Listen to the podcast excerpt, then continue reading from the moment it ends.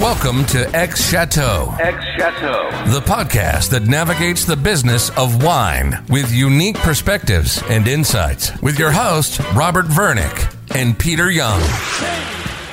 Welcome to this episode of Ex Chateau. Today, our guest is Jane Anson, wine critic and author of Inside Bordeaux, founder of janeanson.com, and former Bordeaux correspondent for Decanter for nearly 20 years, and also a prior guest on episode 31, where she joined us on our 2020 year end recap.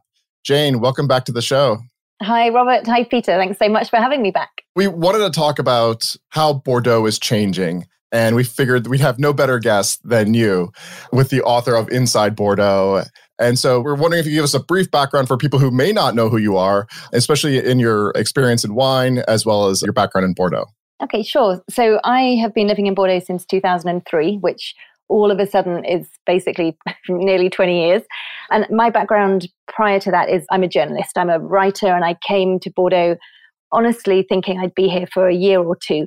So I think we can say luck and circumstance brought me to becoming an expert in Bordeaux because when I arrived here, I realized that there were so many stories as a writer. And then I became more and more interested in the whole history of the wine and started studying more about it and doing a course, like a year long, called the Tasting Aptitude at the local School of Enology. And the more I learned, the more I just found it fascinating. So I'm still here. What drove your interest in Bordeaux in the first place? I mean, there's a lot of wine regions, and I'm just curious on what about Bordeaux in particular drove you to move there. Honestly, the thought when we moved here was to live somewhere in the heart of a wine region because I knew I wanted to start specializing in writing about wine. But it wasn't certain that Bordeaux was going to be the choice. We looked at the places in France where we could potentially move to. And Champagne seemed like a sensible one, except it was so far north. We thought, you know, maybe the weather's not so great. And Burgundy, I definitely considered, but there weren't really big cities. And we were living in London before, and I wanted to go somewhere that felt still like there was a life outside of just wine. And Bordeaux kind of made sense. It was only an hour away from the UK. And before everything's happened over the last couple of years, we would have three flights a day going back to London. It was so easy to be here, but to still feel like I was part of the working environment of London and also family.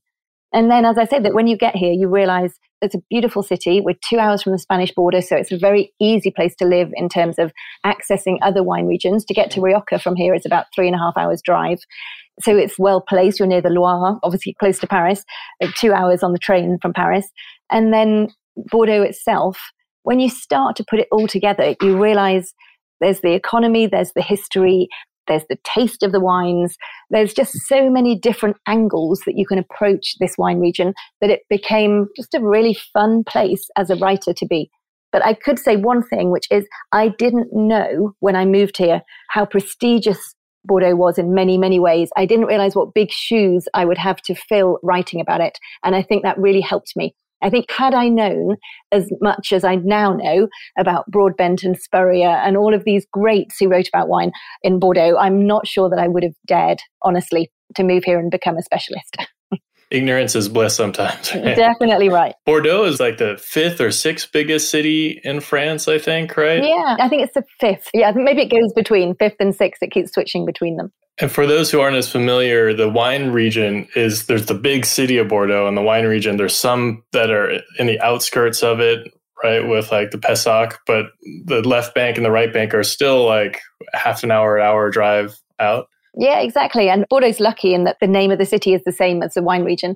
Whereas in Burgundy, you've got Beaune and Dijon, you know, they're different names. So I think that's helped Bordeaux as well globally, having the same name for the whole thing.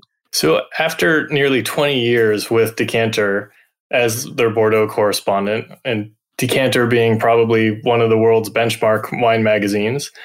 You decided to leave and start janeanson.com. I think it's also known as Jane Anson Inside Bordeaux. So you can get to it by inside-bordeaux.com or janeanson.com. Janeanson.com is the simplest, so that's the one that I'm leading with. But either way, people can get to it.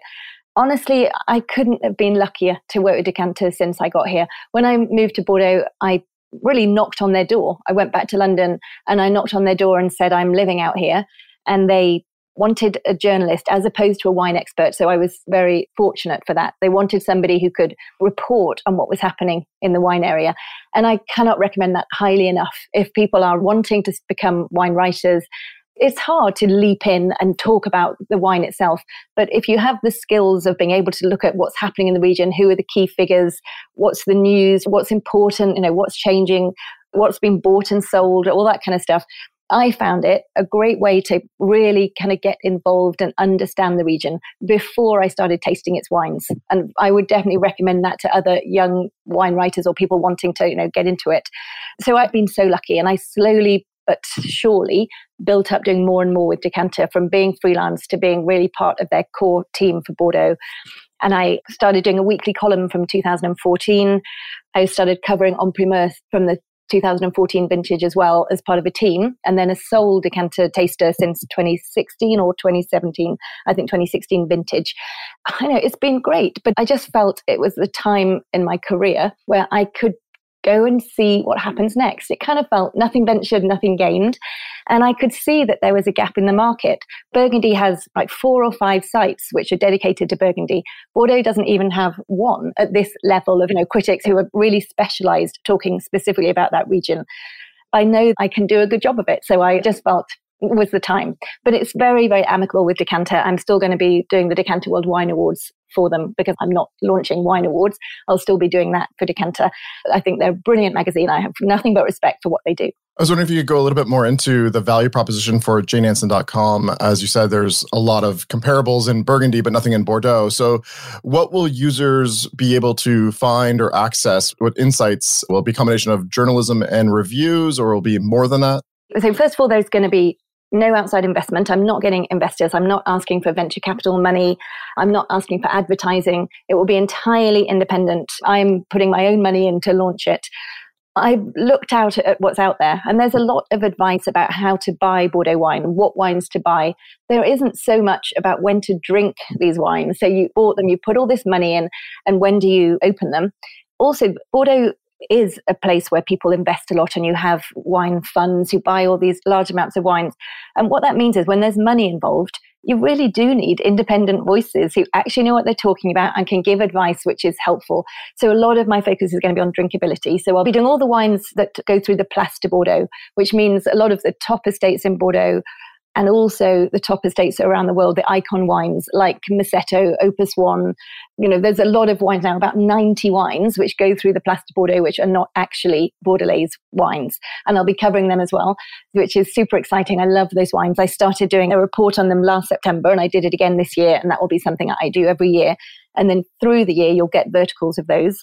I'm trying to put, yeah, this focus on drinkability where you see nowadays always you see drinking windows that go from like 2021 to 2060 and we're like come on how helpful is that really?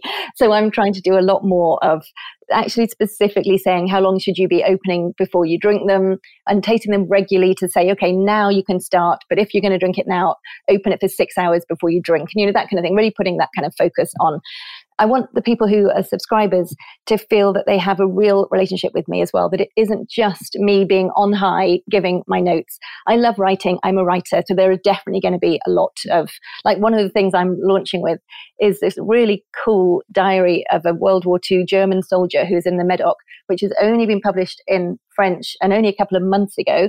And I've had it translated into English, and there's incredible photographs that he took during World War II. And so that kind of stuff to you know, go into the archives in Bordeaux, find the cool stories, bring them out for the people who are listening. There's going to be podcasts, there's going to be videos. I do a lot of work with 67 Pall Mall, who've just launched a TV channel. So there'll be access to the stuff that I do for them. And that's things like I interviewed a guy recently who runs a society here that looks at the role of Bordeaux in the slave trade. And that's something that people never talk about. So I interviewed him and I'm going to be talking, like bringing to light that kind of thing.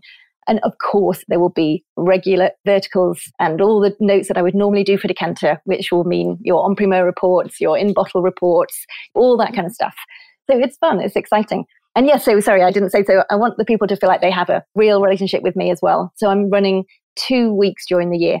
I'm going to do one week, which will be a high end for collectors to come and really, really go inside some of the great chateaus here. But I'm also going to do a free week, which I'm going to offer my time for free. And I'm going to hope to get some sponsorship off chateaus just purely for that to bring people over.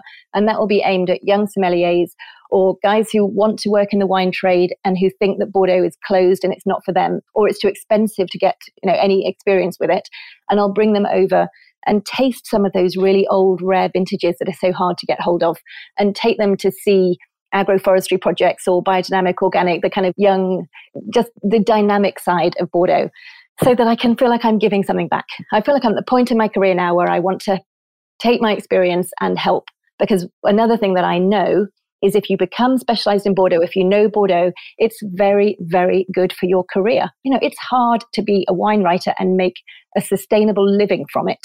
And this is a region which can offer you that because it's wanted around the world, it's drunk around the world. You name the country around the world, and Bordeaux wine is present in it. So there's huge opportunities for new voices to become interested and experienced in this area. And I don't think it's anywhere near open enough for those voices. So I want to help with that. It's interesting you mentioned the trying to get a different set of voices to look at the region. And so do you envision that the users of janeanson.com or subscribers of janeanson.com will look slightly different than or considerably different than potentially Decanter does? Well, honestly, I would love it if people feel that I am more open and more accessible in terms of how I talk to people and how I talk about the wines. I'm very conscious every time I do a tasting note that I'm trying to give context so people can make their own choices and empower their own decision making.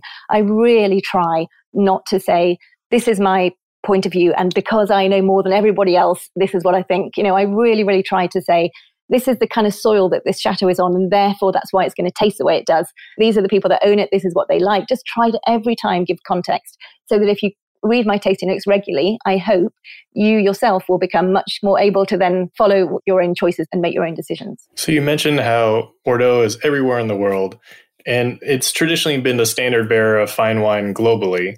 But there's been some chinks in that armor, one might say, over the last couple decades, and especially Burgundy has been on the rise. We talked to William Kelley of the Wine Advocate, and he said all roads lead to Burgundy, especially through like that terroir focus although he did also say that Bordeaux would be on the rise again. What do you think historically made Bordeaux the iconic region for wine that it is? I think that Bordeaux was very lucky in many ways to be a port city. You know, it's right on the Garonne River, but it's also far enough inland. It's about 50 miles from the Atlantic Ocean. So it's far enough inland that it was a safe port for people to load and unload. So right back in the Middle Ages, they, you were able to trade from Bordeaux, and that's always been the case. Bordeaux was also very lucky in that historically it had this setup right from the 12th century of when Bordeaux was a duchy of the English crown. So you had the wine being made here, but it was being sold overseas. It was being sold in the London market.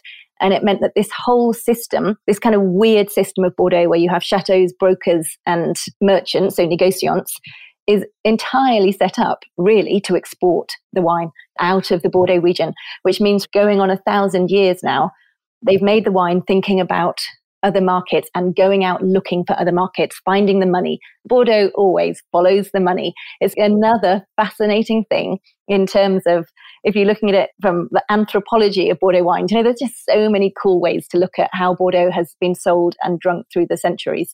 And so I think this idea of having a network of merchants who are not even paid by the chateaus, they're paid by the guys who buy the wine. And they've had centuries of going out there and talking about Bordeaux wine. So that obviously has given it a huge advantage. But one thing that I really learned by doing my book, Inside Bordeaux, I wanted to put the focus much more on terroir than I ever think it has been before. So exactly taking William's point, and I couldn't agree more. One of the things that became very clear to me was that Bordeaux terroir is so complex I think that's one of the reasons why it isn't talked about in the same way that Burgundy is, because it's so big. This is a huge area, and you have some areas are pure limestone, some areas are pure clay, some are gravel. Most are a mix, are a combination of all of those things. And it makes this huge difference. But there's so many things to talk about that it can become confusing. And I think people prefer not to. And they look at it just in terms of big brands and money. But let's just take the 1855 classification. Okay, so that's been in place for what is it, 160 years or so now. And it's this kind of strip of 61 wines, red wines like Lafite, Rothschild, Mouton, etc. we tend to think, why are they classified? It's because they had rich owners. It's because they've been around for long enough that they established themselves.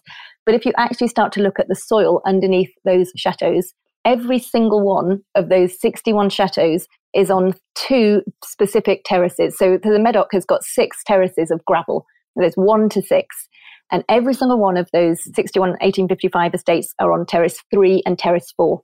So, what that tells you is there is a genuine link to the terroir of those estates and the quality of their wines. They are on a particular type of soil, which tends to be clay underneath with gravel on top. So, it gives power and gives finesse and they're close enough to the river that they get this microclimate of the cooling breezes, etc. And you start to realize, okay, there is a reason it's not just about money, it's not just about who their owners were at the right time in history. And the more you unpick that about Bordeaux, the more you see yet another route into the wines that makes it kind of fun and different and more geeky in many ways, but the kind of thing that can appeal to people who love Burgundy or who love Barolo and all of the different kind of micro, you know, terroirs that you get in Barolo and the things that we're just used to, we don't talk about in Bordeaux. And I hope that we can do going forward. So, are you going to do reports on each terrace of Bordeaux? Yeah. So, well, I'm going to do some really cool tastings where, so say if you look at Margaux, again, there are five different terraces in Margaux. So, I'll do tastings of them all and show the different types of flavors that you can get for them. And Saint Emilion's a brilliant appellation for that because Saint Emilion has really distinct really distinct, pure limestone, and then lots of clay that gives a more powerful kind, and then gravel. So, all in one appellation that we tend to think of as being one big monolithic whole. In fact, it's so different. I'm going to try and just bring that to life. I also think that's a way to talk about small estates in a way that is more interesting to people. Because I can tell you from the last 15 years of doing verticals for Decanter regularly, I try and bring forward smaller properties that I think are interesting. And people say they want them, but they're not the ones that get the click through. They're not the ones that people click on to read. Whereas I think if we can present them as these ones are cool and here's why, and this is what you can learn about the way that wine tastes, then I hope that will be much more of an appealing way to kind of present them. Well, and bringing it back to the money part, it could also be these are the next ones that could be increasing in value. Exactly. Exactly. If they're on the same terraces as the first growths or whatnot, they have the same sort of potential, right? That's exactly right. And also, you think about global warming. If you look at these kind of where are the places in Bordeaux that there are slightly cooler soils, but they're the same basic structure as the big names? Again, that's a kind of fun way to start looking out for the next big thing.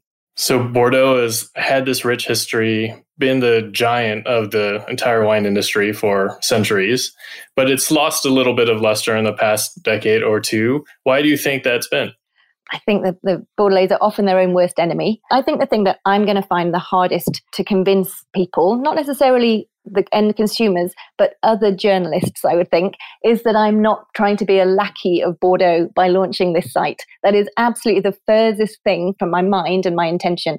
It is to be honest and independent about what's happening with Bordeaux. And it goes back to what we said at the beginning. There's so much money involved in this place of having somebody here who really can read between the lines because I'm here during the harvest. I see what's happening.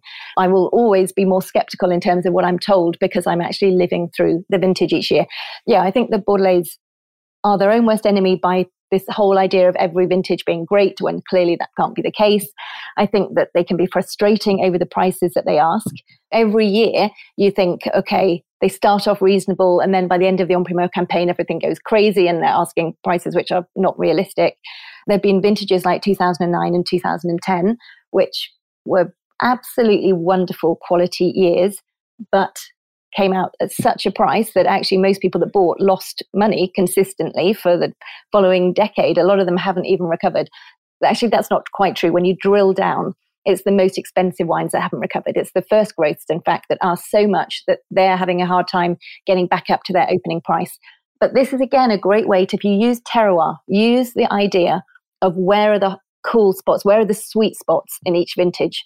And then if you have a great year like 2010, you don't have to spend the highest prices because you can look. So, Sociando Mallet, we talked about estates which are on the same terraces but that don't have the same classification and the same prices. Sociando Mallet is a great example because that's on Terrace 4, which is the cool terrace where tons of 1855 first growths are, but it's not classified. And in a year like 2010, it's such a great estate to go and look for.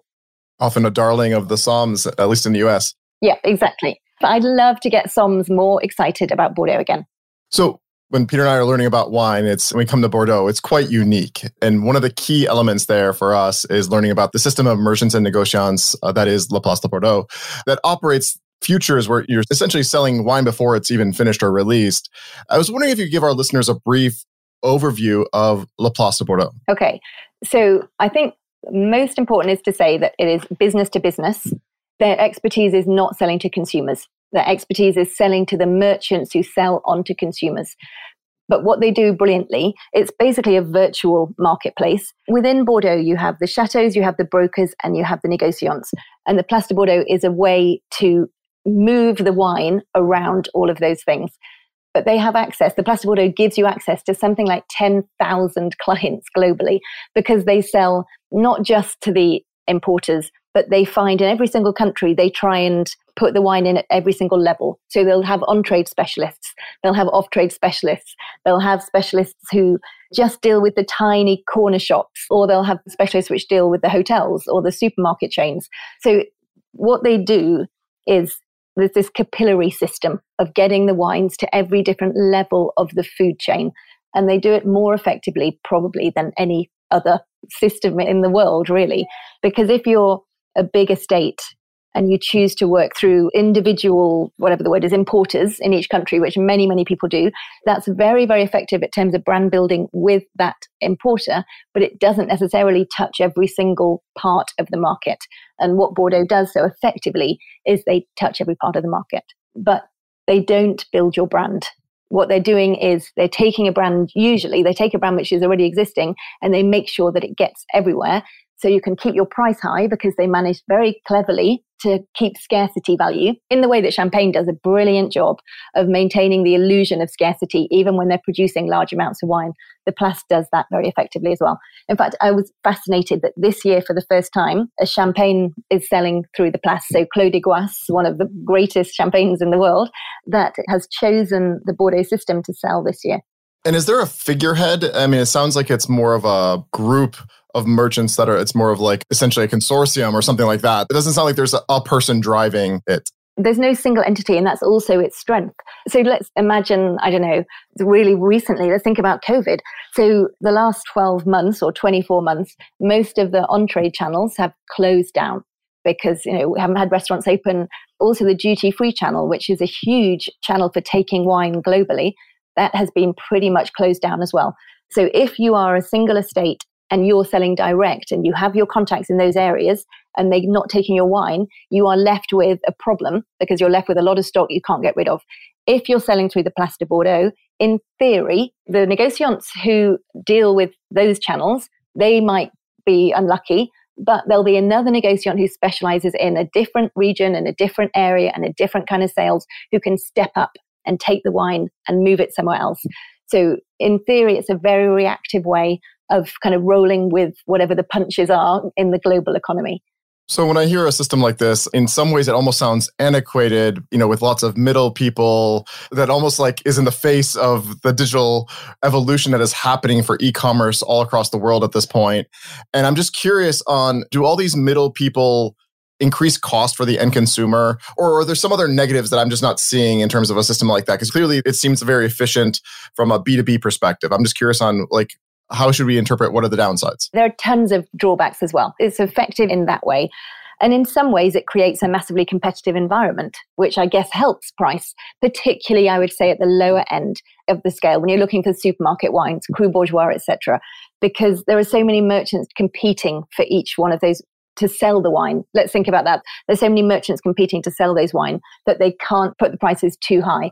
But as soon as you get to the high end of the scale, when they are illustrious brands, then yes, I think for the end consumer, we look at Bordeaux chateaus putting their prices up every year or yo yo pricing, but whenever they can go high, they do. And clearly the system kind of allows that. I think that the Bordeaux system protects Bordeaux very well. And how it does that is because if you're a chateau and you've got your negociants that you work with, they have to buy, even in the bad years, to get the wine in the good years. So for you as a chateau, that's very, very effective because it means that you're never left with stock at your own chateau because somebody's buying it. But for the consumer, clearly that means somebody's paying the price for that. So I think it's great in many ways for the chateaus, although they miss out on having direct contact with their consumers. And you couldn't be more right in terms of nowadays, what do we care about? We care about authenticity in our brands. If we're spending a lot of money on a brand, we care that there are real people there, that they care about the environment, that they care about how they treat their workers, all of this kind of thing. Luxury goods are no longer just about money, and they're not going to be. This is going to be more and more true over the next decade. It matters how brands treat the people that work with them and the people that work for them and who drink them in the end. And I think that the Place de Bordeaux can hide, can put too much of a veil up between the chateaus and the end consumer. And so that's definitely a big drawback. And it works very well if you're already established brand. I think it's a less effective system for the small guys. So it sounds like, or it seems like, some of the wine merchants also pass on that thought process of you know you have to buy in the bad years as well to the consumers it's almost like the original allocation system where if you want to get the good pricing you need to continually buy your allocation or the things you've been buying over time or if you want to get to the better tranche of pricing you need to you know make sure you're buying year over year and i'm just curious like that concept is very very similar to us in terms of how you know a lot of these cult wines are doing allocations but that delineated pricing those tiers of pricing is quite interesting yeah, I agree. And in fact, it's very interesting as well with these new guys coming on the Place from California, because you would think that those guys have got it made because they have an audience locally that really, really wants their wines and is prepared to pay highly for them. And you'll have the waiting list system. And, and yet, quite a few of them are choosing to come onto the. And you question why. I certainly question why. And then when you speak to them, their feeling is fine wine nowadays, it's about the same people want to buy and drink the great Tuscan wines as the great Napa wines, as the great Bordeaux, etc. And it's how do you reach that tranche of people? And if you want your wine to be considered among the great wines of the world, you want to be playing next to those guys. You want the Somms to be recommending you in the same breath as Lafite or whatever. And I guess they see the Place de Bordeaux as being a shortcut for that. Well, not necessarily a shortcut because it's hard work. You've got to accompany them if you want it to work, but they see it as being a gateway to that. Absolutely. It's the export market. The domestic market in the US is so huge. They didn't need it before, but as there's so much competition now within a place like Napa, which is so small, you need to have that export channel to distribute your wines globally and create more scarcity domestically. And so you're mentioning that there's a lot of non Bordeaux wineries in the La Place like Opus One and some of our former guests like Catena and Bodega Garzon. Oh, one of my very, very favorite wines on the Place is the Adriana vineyard from Catena. Just love that wine. That is fantastic. What do you think's driving the trend? And do you think more non Bordeaux wineries are going to continue to join La Place? So I started kind of properly following this trend, I guess, a decade ago when Opus One opened their office in Bordeaux. So they'd been on the Place since 2004 with their 2001 vintage, and they were the second people after Almaviva. Almaviva in the mid 90s. So Almaviva, obviously, Bordeaux Connection, Opus One, Bordeaux Connection. And then about five years ago, something like that, there was suddenly this kind of explosion with Masseto and these kind of high profile non Bordeaux that don't have a connection to Bordeaux. And then I wrote this report, the first one, I think the first one actually that was written that looked specifically tasting the wines that come out in September. And I did that one last year. And at that point, there were 60 wines on the Place. And then this year I've redone it and there are 90 wines going through the Place, which are non Bordeaux. And I fully expect next year for there to be over 100. I mean, there's got to be a limit, I would think, because one of the points is that this is the exclusive, these kind of fine, fine wines of the world. So there must be an upper limit, but I can easily see it doubling from where it is now. And what are the barriers or the hurdles of getting into the Place for an outsider? I think volume is a big one because this idea of Bordeaux being a capillary system, the, the Place being a capillary system that gets your wine out everywhere. So you need to, I guess, have enough volume to make it worth your while. I would say, although some of the estates are doing tiny amounts. So Clos des Goisses, for example, the champagne has only put 600 bottles of their 1996 late release. So maybe I don't know what the hell I'm talking about, but that would seem to me that having enough volume to make it worthwhile has got to be part of it. You've also got to be prepared to still do your own work in terms of going out, meeting your consumers, brand building. Don't leave it for negotiants to do it. Still, you've got to think, I am the person that knows best my brand and I want to be out there. And it's something that I think that the Bordelais have learned from the overseas wines. Because until Opus came along, most of the chateaus, maybe they cared, but they certainly didn't follow where the negociants were selling to.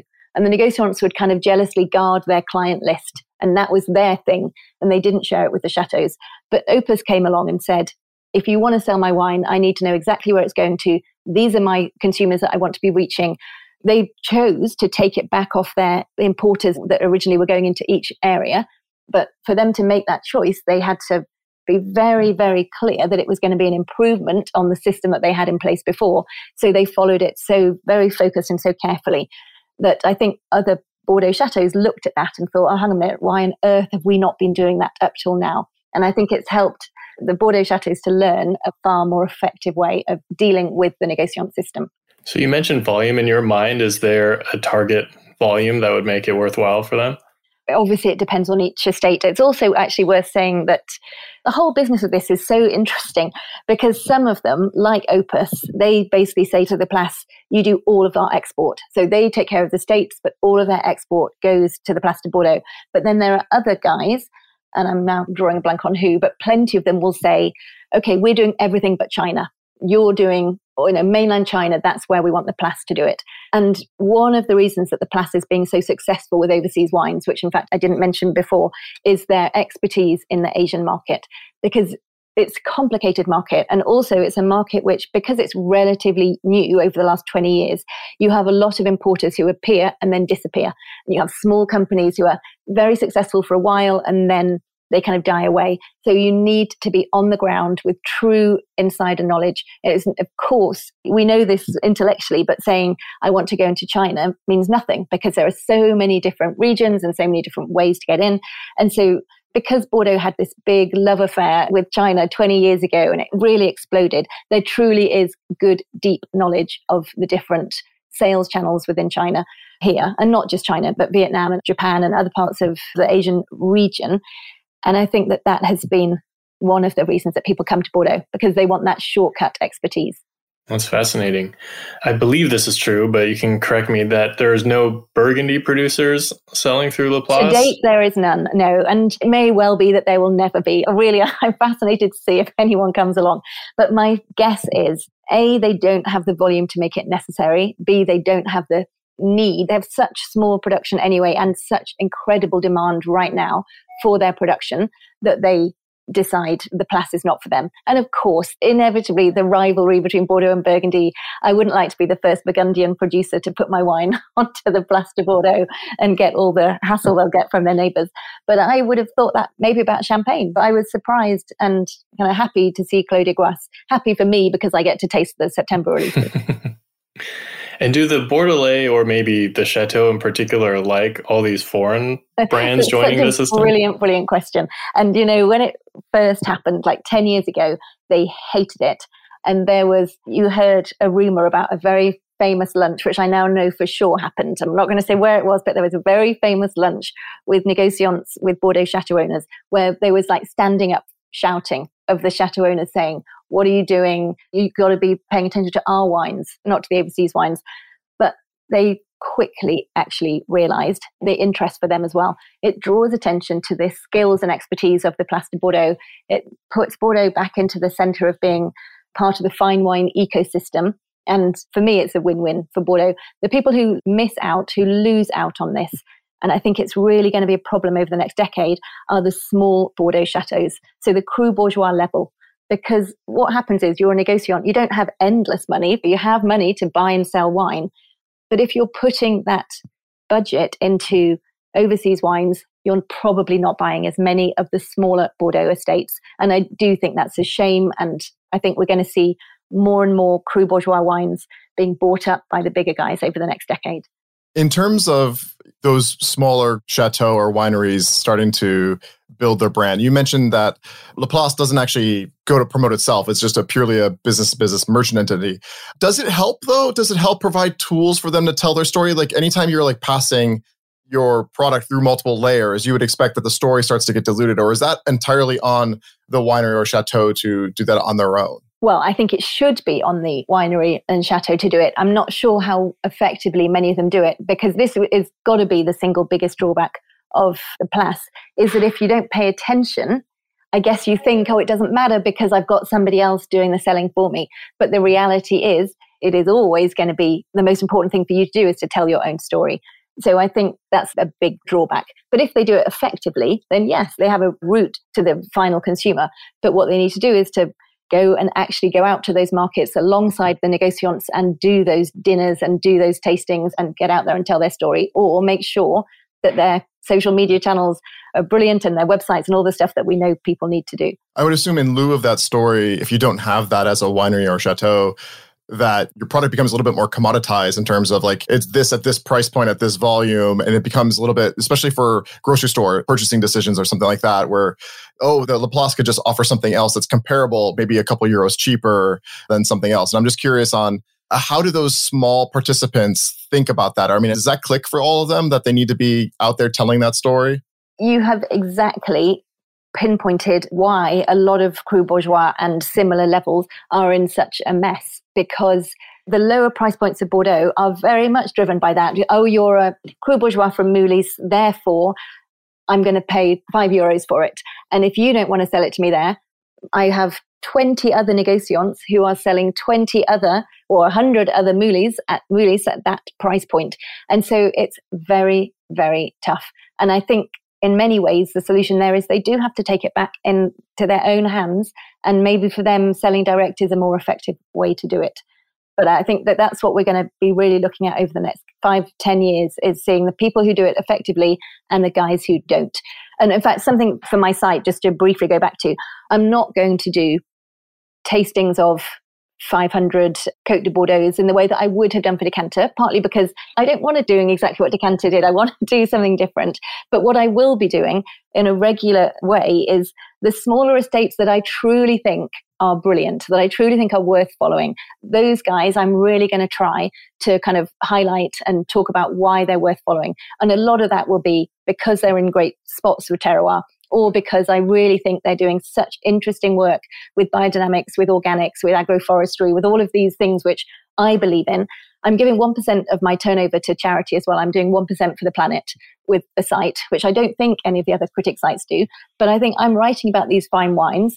I'm writing about these wines that are so important, having a sense of place. And so I want people who subscribe to the site and me as well to feel like we're helping in some small way to work with environmental charities our previous guest, Pauline Vicard of Areni, who is you know a think tank research firm, they did research on fine wine consumers, and they showed that consumers are actually more loyal to their merchant over a specific winery. And I'm curious on, do you think that La Place encourages this or harms this? Yeah, it's a good question. I guess it does both. I mean, in a way, it empowers them because the Place are not trying to sell direct to the consumer. And so, therefore, that story is still being told through the end merchants. And also, merchants have the option to buy from as many negociants as they want to. So for an individual merchant to get, I'm using Lafite, but that's obviously that's a silly example really because it's so expensive. But let's imagine it's Lafite. It will be impossible for an individual merchant to get hundred cases of Lafite or a thousand cases of Lafite from the Chateau direct because they'd never give it to just one person.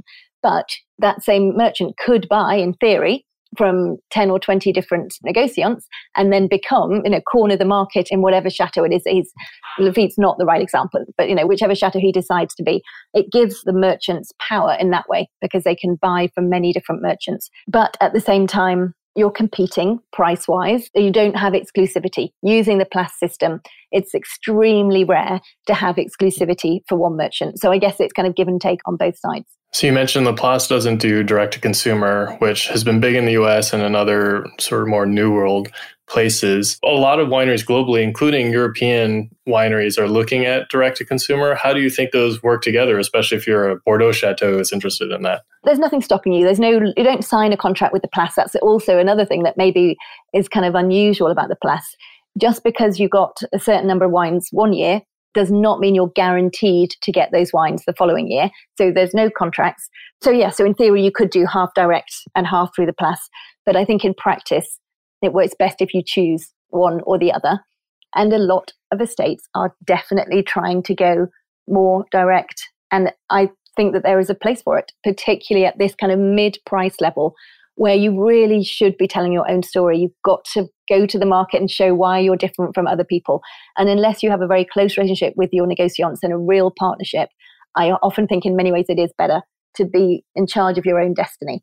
But then years like the COVID years, as we shall be referring to them, I'm sure one day, when the COVID years come along, and if the bottom falls out of one of your main people who buy your wine, then that's very tough. So, I mean, oh, I don't know. Honestly, it's fascinating as an observer, but I feel so bad for so many of these small producers who've had to live through the last couple of years and try to work out what is the best way for them to cope with it. I don't have the answers. I just know that there are many different potential choices that they can make.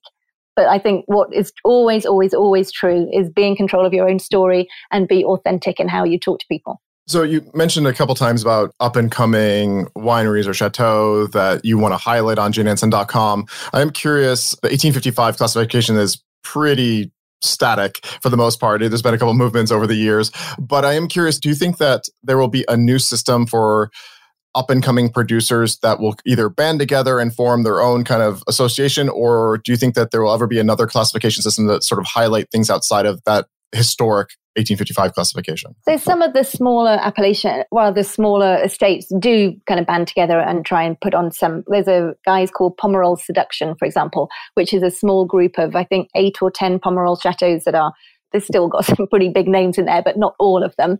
And they're great and they do a lot of marketing. For a while, there was an association called Bordeaux Oxygen, which was a lot of young producers from all across the different appellations. They did really, really cool marketing where they would i can't think of anything they did that was good but they would do a completely different much younger approach and getting sommeliers in and getting djs in and doing they really had a very kind of breath of fresh air as bordeaux oxygen came from approach and it, it worked. I don't think there'll be another classification like 1855 because it just is so complicated nowadays and you look at Saint-Emilion with every 10 years and you get the lawyers involved and it just i hope that they don't have another one frankly for me, I think maybe more interesting is looking at organic biodynamic associations, looking at people who are doing projects to help the community. And there's a lot of people who are like working with refugees who come to Bordeaux and getting them to come in and work the vineyards. I think those are the kind of areas that I find interesting and that I'd like to highlight. But I do have one awesome, awesome launch vertical that I'm doing of a wine that's called La Fleur Saint Jean and it's this tiny estate. It's about one hectare. It's in the middle of Pomerol. And I must have driven past it hundreds and hundreds and hundreds of times and seen it and thought, that can't be a real estate anymore. It must have been sold off because it is literally in the middle of Le Fleur, La Fleur Petrus, and Petrus. It's got all three of those estates surround it. It's absolutely tiny. And then somehow I just, I guess I thought, okay, I've got to find out what this is. And I went up and I introduced myself and met them. And it turned out that they were a real working winery, but it's just that they only sell direct. They didn't sell through the Place de Bordeaux. And so I hadn't heard of them and they sell out immediately. And they'd never done a vertical. So one of my launch verticals is I go back to, I think, mid 1990s with that estate. And they're such super, super lovely people and that's a winery with really you can't get better location but i don't think people will have heard of it or not many people. And you know that's going to be something really fun so i'm going to keep trying to do things like that. It's going to sell out even faster after that. Yeah. So the en primeur system of futures is also unique to bordeaux. What's its history and how does it work? So because of the way again that bordeaux is sold where they've always been make the wine locally and then sell it overseas. You've kind of always, off and on over the centuries, had little samples of the wine going in advance before it's bottled or put into barrel and then shipped off. So that's been the case for centuries, really, that people will be buying the wine on souche, as it's called in French, when you kind of know how good the quality of the vintage is going to be, or you can estimate, but it hasn't yet been turned into wine. And it wasn't really until the early 80s with Parker that that system went from being merchant. So it was always, first of all, it was just between chateaus and the Bordelais merchants. And then it would go from chateaus to Bordeaux to outside of Bordeaux. And then, really, from the early 80s, consumers suddenly realized this could be fun. This is an interesting way of selling wine. And Parker did such a great job of injecting a sense of excitement, I guess, into that system. And then people made money most years. But I think it doesn't have the same sense of excitement now as it used to do. And I'm definitely not always sure that it is the best way that people should be buying wine now. It's one route, but I think in most cases in Bordeaux, you can wait till the wine is in bottle and then you'll get a better idea of is the price going to hold for a start and what's the quality. There are certain wines that I would still suggest buying en primeur, and that might be those tiny production pomerols, those kind of wines which really genuinely do sell out. And if you want them, it's great to get them when they're young. I recently have bought in years like when Denis Durantou died. I wanted to get his last vintage because it really meant something on an emotional level to me. And so buying on primeur was a way to secure that. Or maybe when a team changes, like when Dufaux Lagarosse, Beausejour Duffau-Lagarrosse was sold last year to the Clarins empire. Was it this year? It was sold from being the Nicolas Thienpont team making it to now being a new team. Actually, I'm sure it'll be wonderful. And it's actually a member of the original family, but a different winemaking team. And I loved the wine being made under Nicolas Thienpont. So again, that's a reason to buy that wine. So there are definitely reasons to buy en primeur, but I don't think it has the same sense of urgency that it probably did have in the heyday of the 80s. And do you think that consumers are losing interest in en primeur now?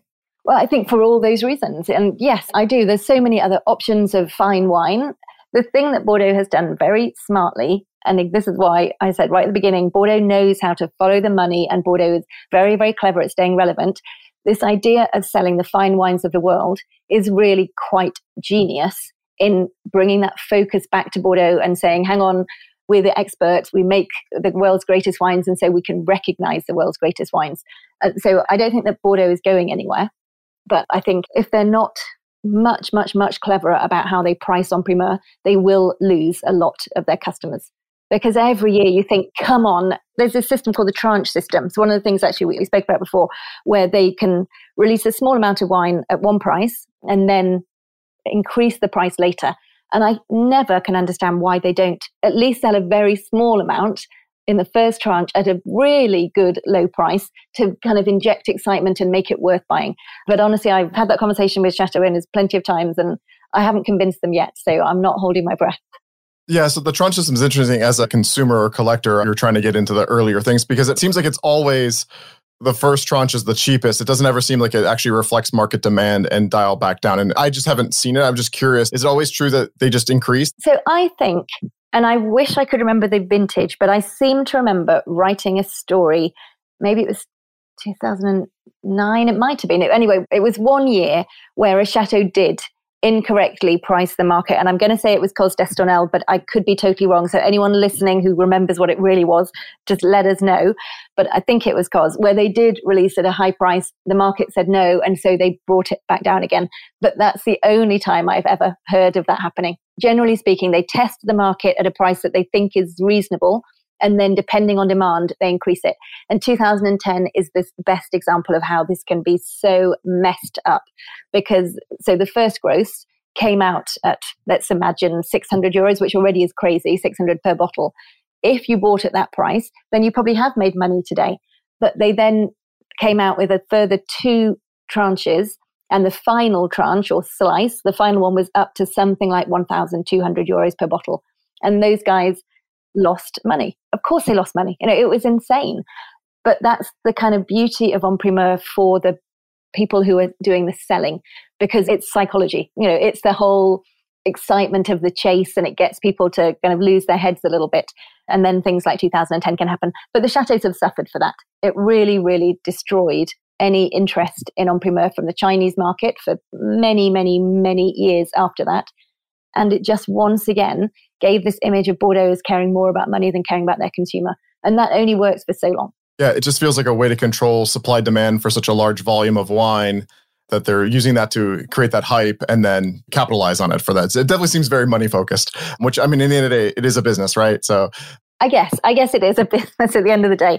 But still, I think that they could be much smarter about how they do that. And in fact, again, if you go back to Opus, all those kind of wines that are on the Place, they don't follow that yo-yo pricing that Bordeaux does. They tend to be far, far, far more consistent. And my feeling is that's probably because they're used to dealing directly with their consumers. So they don't feel like they can get away with that and they don't want to. And I kind of hope that that's something else the Bordelais will learn from the arrival of these overseas estates. So almost a decade ago now, First Growth Chateau Latour made the decision to not do en primeur.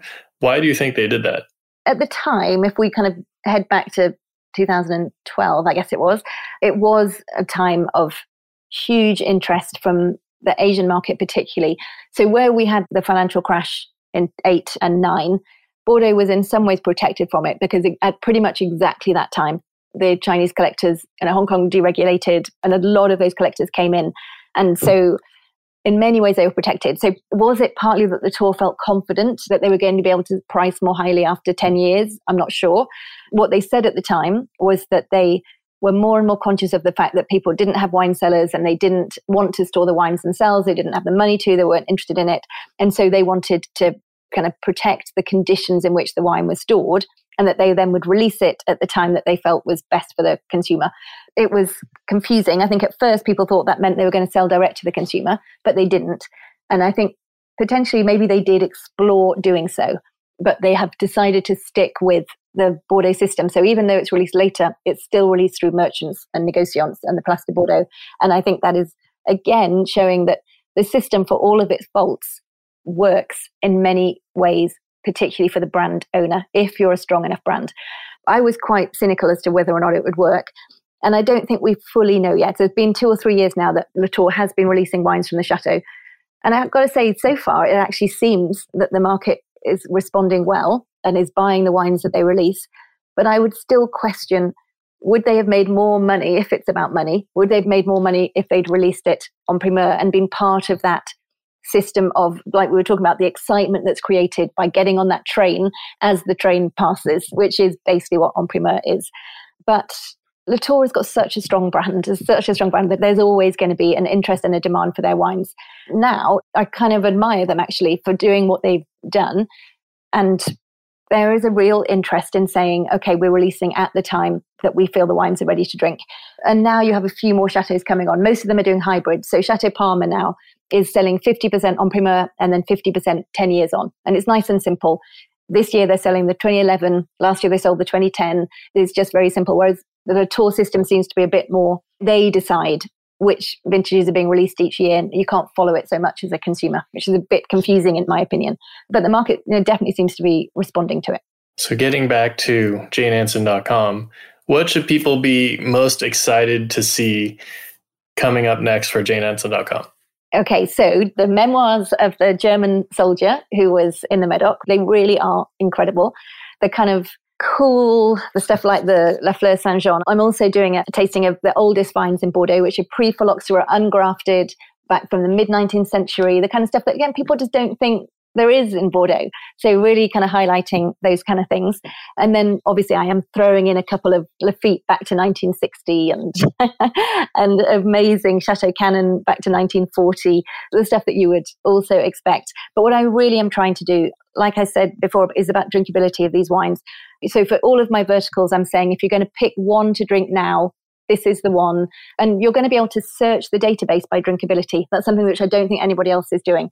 So you can say, well, want to look at all the 2015s that are ready to drink now, not just looking at all the 2015s.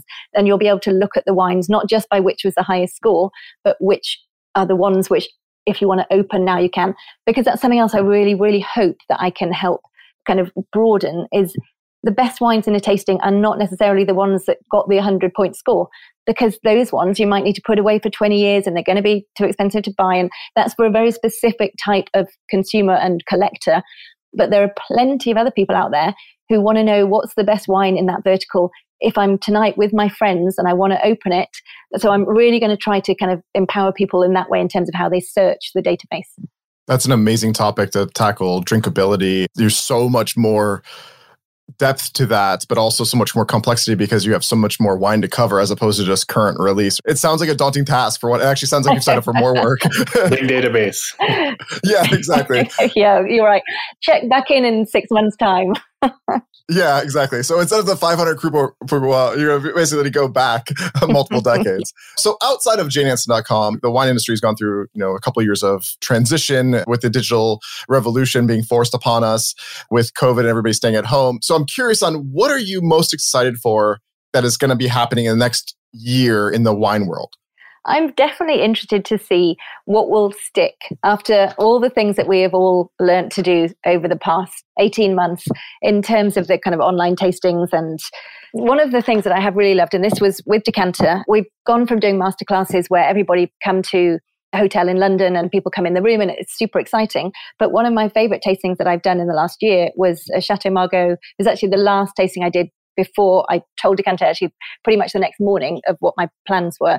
But we did this wonderful tasting in Chateau Margaux where it was just on Zoom, but we had people in like 50 different countries all listening in. And, you know, you guys get that obviously with, with podcasts and it's just so fun and it just really brings together how the wine world is so connected and people genuinely love these producers and these things and i just I felt much closer to like i think the end consumers and the people that i'm writing for by that idea and i'm really excited to see how that develops and what kind of new technologies we're going to find to make that even easier for how the producers speak to the end consumer. All I can hope to do is really be a channel in which that can happen on a more regular basis and on a more authentic basis. So I'm super interested about that. And I'm interested to know with fine wine, all of us talk a lot about diversity and the fact that we recognize that it needs to be more open. I'm really excited and hopeful to see how that goes forward over the next decade for it to be really put into place.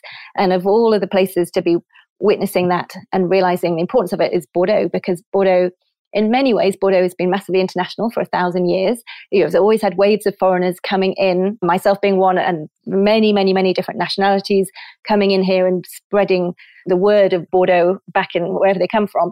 And yet, in so many ways, this is a very closed world with the same faces and the same families that have all the power. There might be people that they allow in on the periphery, but not really at the center.